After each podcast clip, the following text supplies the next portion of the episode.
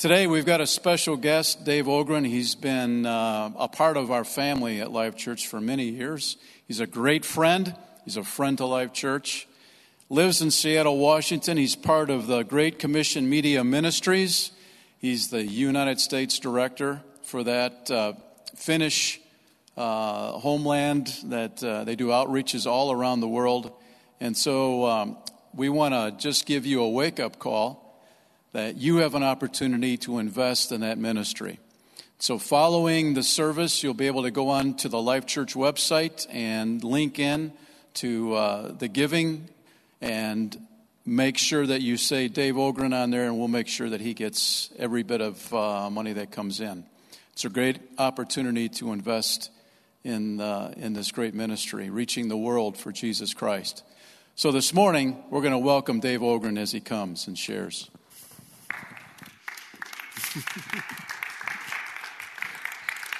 Well, good morning, Life Church. It is an honor to be here at this uh, very unique moment in history. A time in history for the United States, to my knowledge, has never happened before. And we have the opportunity of being a part of that. And uh, none of us expected this. None of us were looking for this to happen. A month ago, it would have been totally outside of our realm of possibility. But here we are. But no surprise to God. Isn't that wonderful? No surprise to God, even to us. And so uh, this morning, we're just going to take a few minutes look at your look, look into the Word of God. And I just pray that God's Word this morning would be a source of great grace and comfort to you today. Father, I thank you for the Word of God today. I thank you, Lord, that our hope is in you.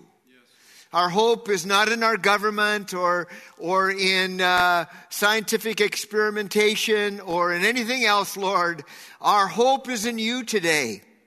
And we just reaffirm that today, that we trust you. We trust you in the light and we trust you in the dark. We trust you when life makes sense and we trust you when life does not make sense. And so we thank you for that today in Jesus' name. Amen. Okay, I'm, I'm going to start in 1 Peter chapter 1, starting in, uh, I'm going to read verse 3, verse 13, and then 20 and 21. So, uh, verse 3 says, Blessed be the God and Father of our Lord Jesus Christ. According to his great mercy, he has caused us to be born again to a living hope through the resurrection of Jesus Christ from the dead. I am so grateful today that the hope that we have in Christ is not something that passes. It's not here one day and gone the next. It is a living hope that remains true forever and ever. Verse 13 says, Therefore, preparing your minds for action and being sober minded, set your hope fully on the grace that will be brought, brought to you at the revelation of Jesus Christ. So you have a part to play in this whole issue of hope. The, the word hope means to anticipate with joyful, confident expectation. And, and, and even in the midst of dark times, in the history of the church, going all the way back, we see that people lived with this amazing hope because of their relationship to Christ. And you, have, you and I have a part to play in that because the scripture here makes clear that we are to prepare our minds. We are to be sober minded. We are to set our hope fully on the grace of God.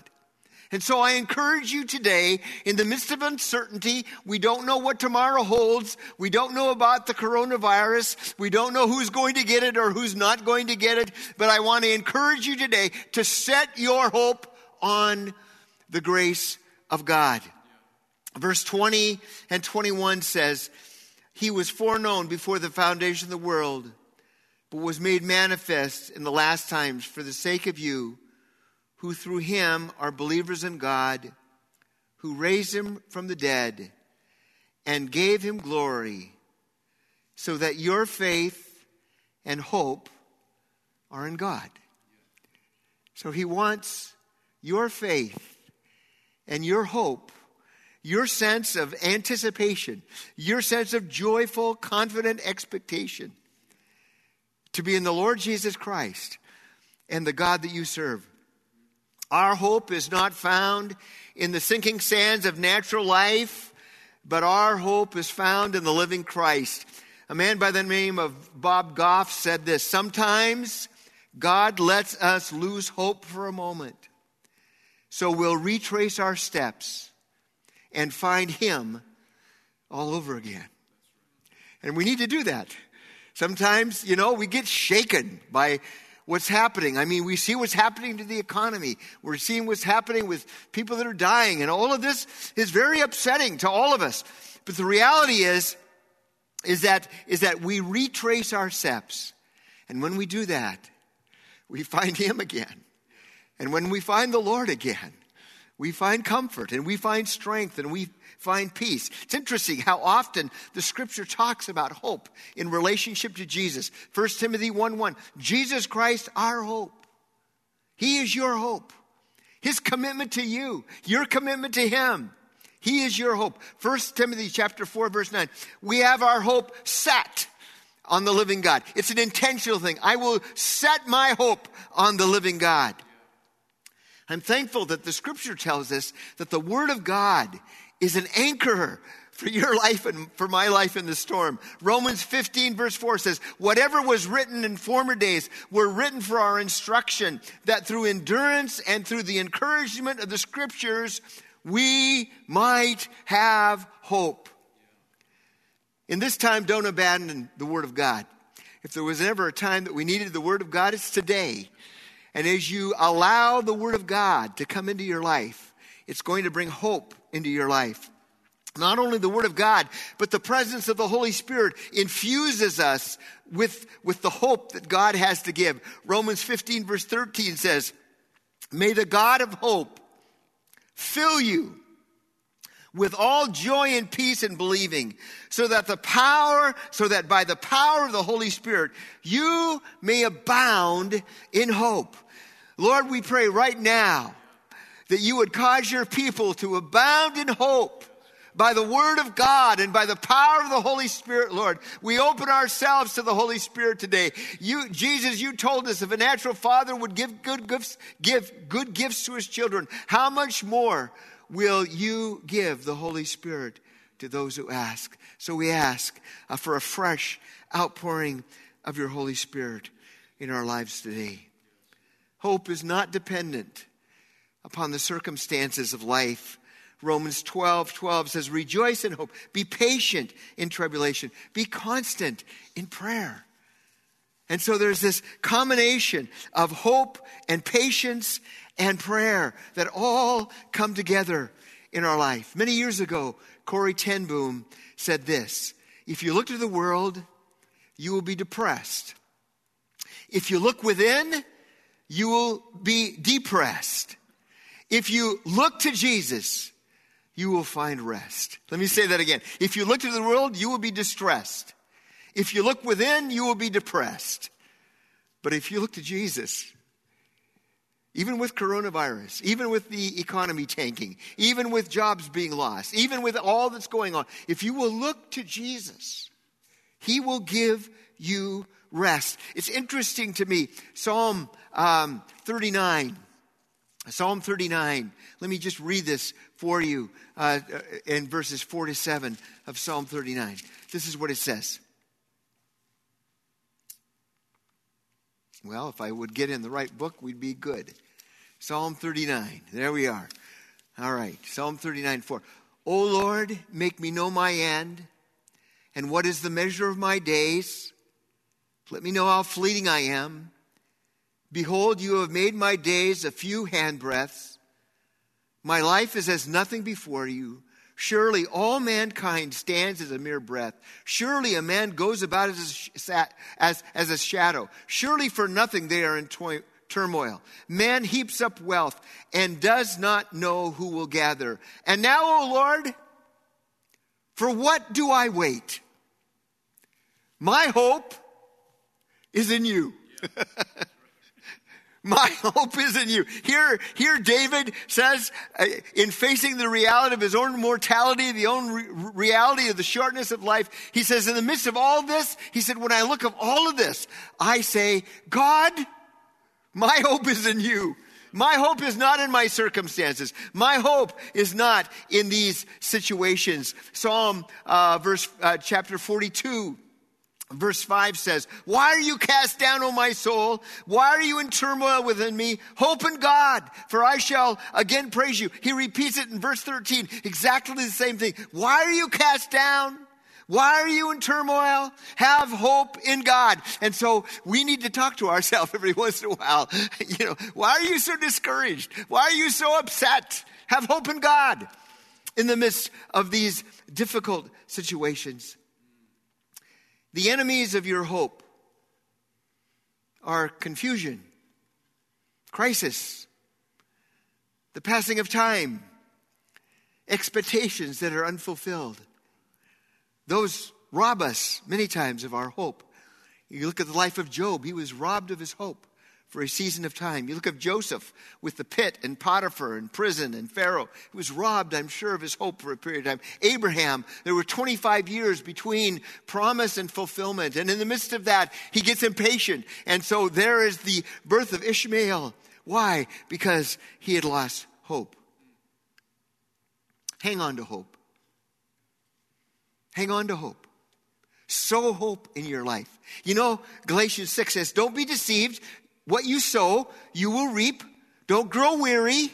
In due season, season, in God's fixed definite time, you will reap if you do not faint. So don't faint in the midst of what we're going through, in the midst of coronavirus, in the midst of the economic uh, uh, tr- trouble and, and, and uncertainty, in the midst of all of this.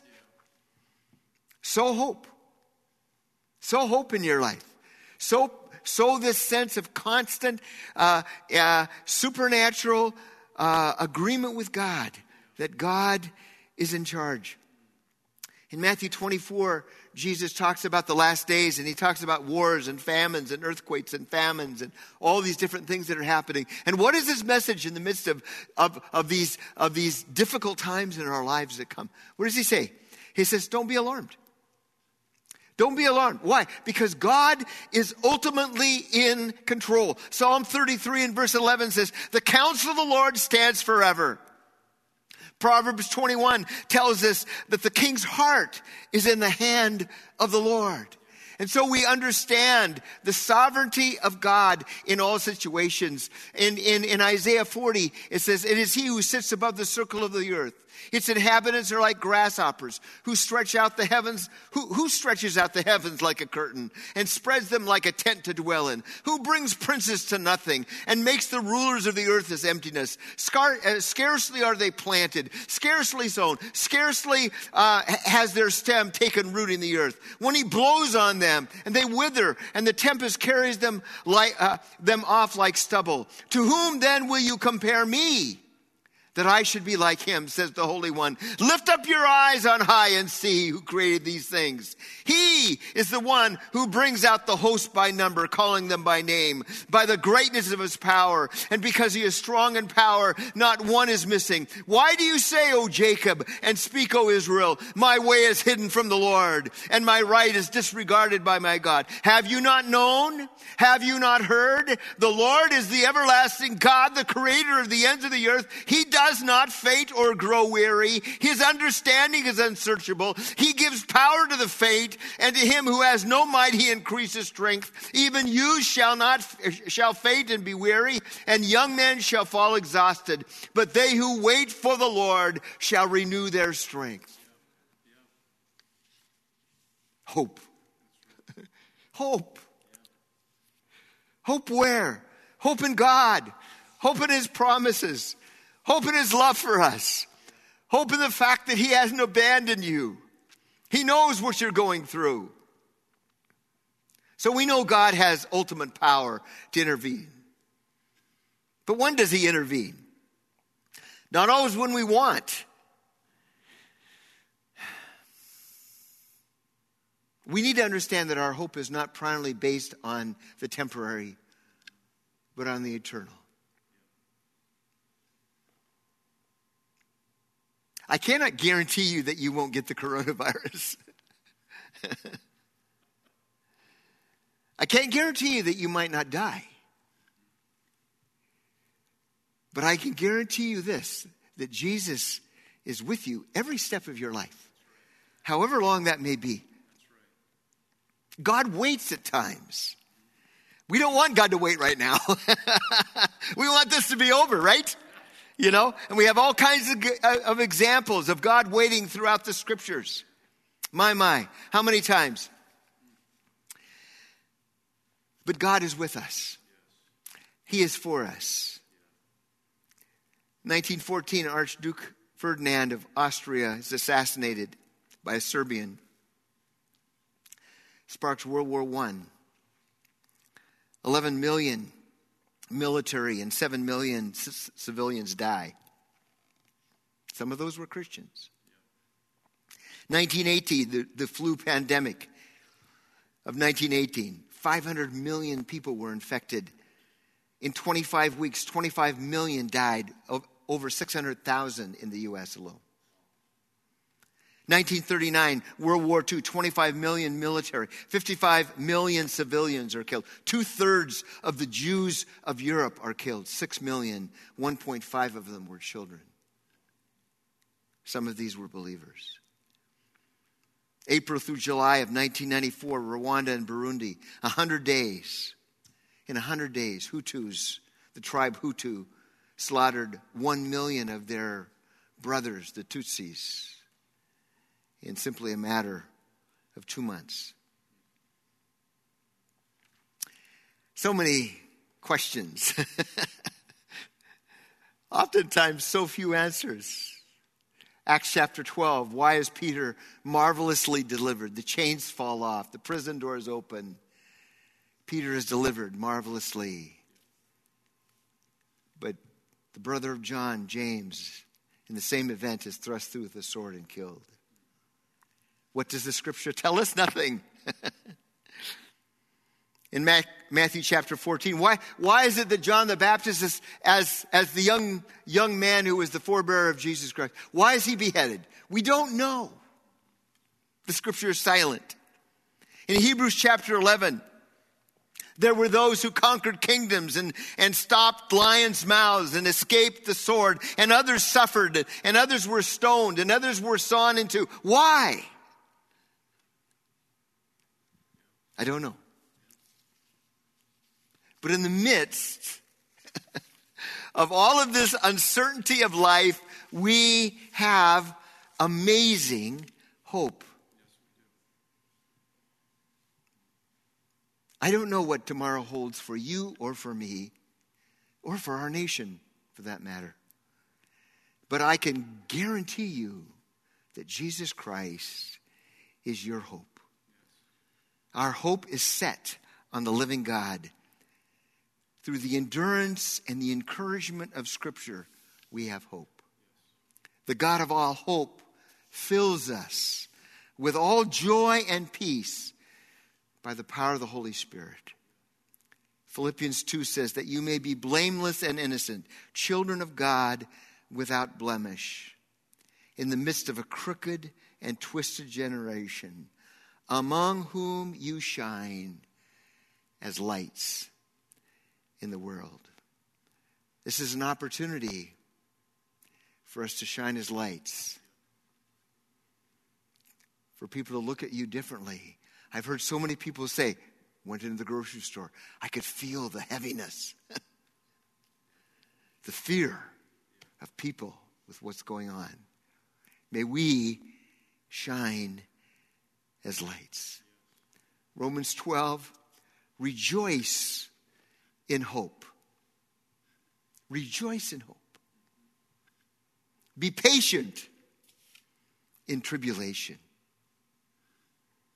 Be constant in prayer. Hope in God. To anticipate with joyful, confident expectation the experience of this world cannot rob you of the hope that we have in Christ. You are anchored in Jesus. Isn't that a wonderful thing? That in spite of no matter what happens here on planet Earth, we are anchored in Jesus. that is stronger than death, that is stronger than the economy, that is stronger than anything that might happen to our lives here on earth. Father, I thank you today for the hope we have in Christ. I thank you, Lord, that we can trust you not just in the light when everything is wonderful and everything is beautiful and everything is going our way and the economy is wonderful and we're all healthy, but we can have hope. We can have this wonderful anticipation with joyful, confident expectation of the presence of God, of the fact of our relationship to Christ. And I pray, oh God, that you will help us in this season to shine as lights in our world. In Jesus' name, amen.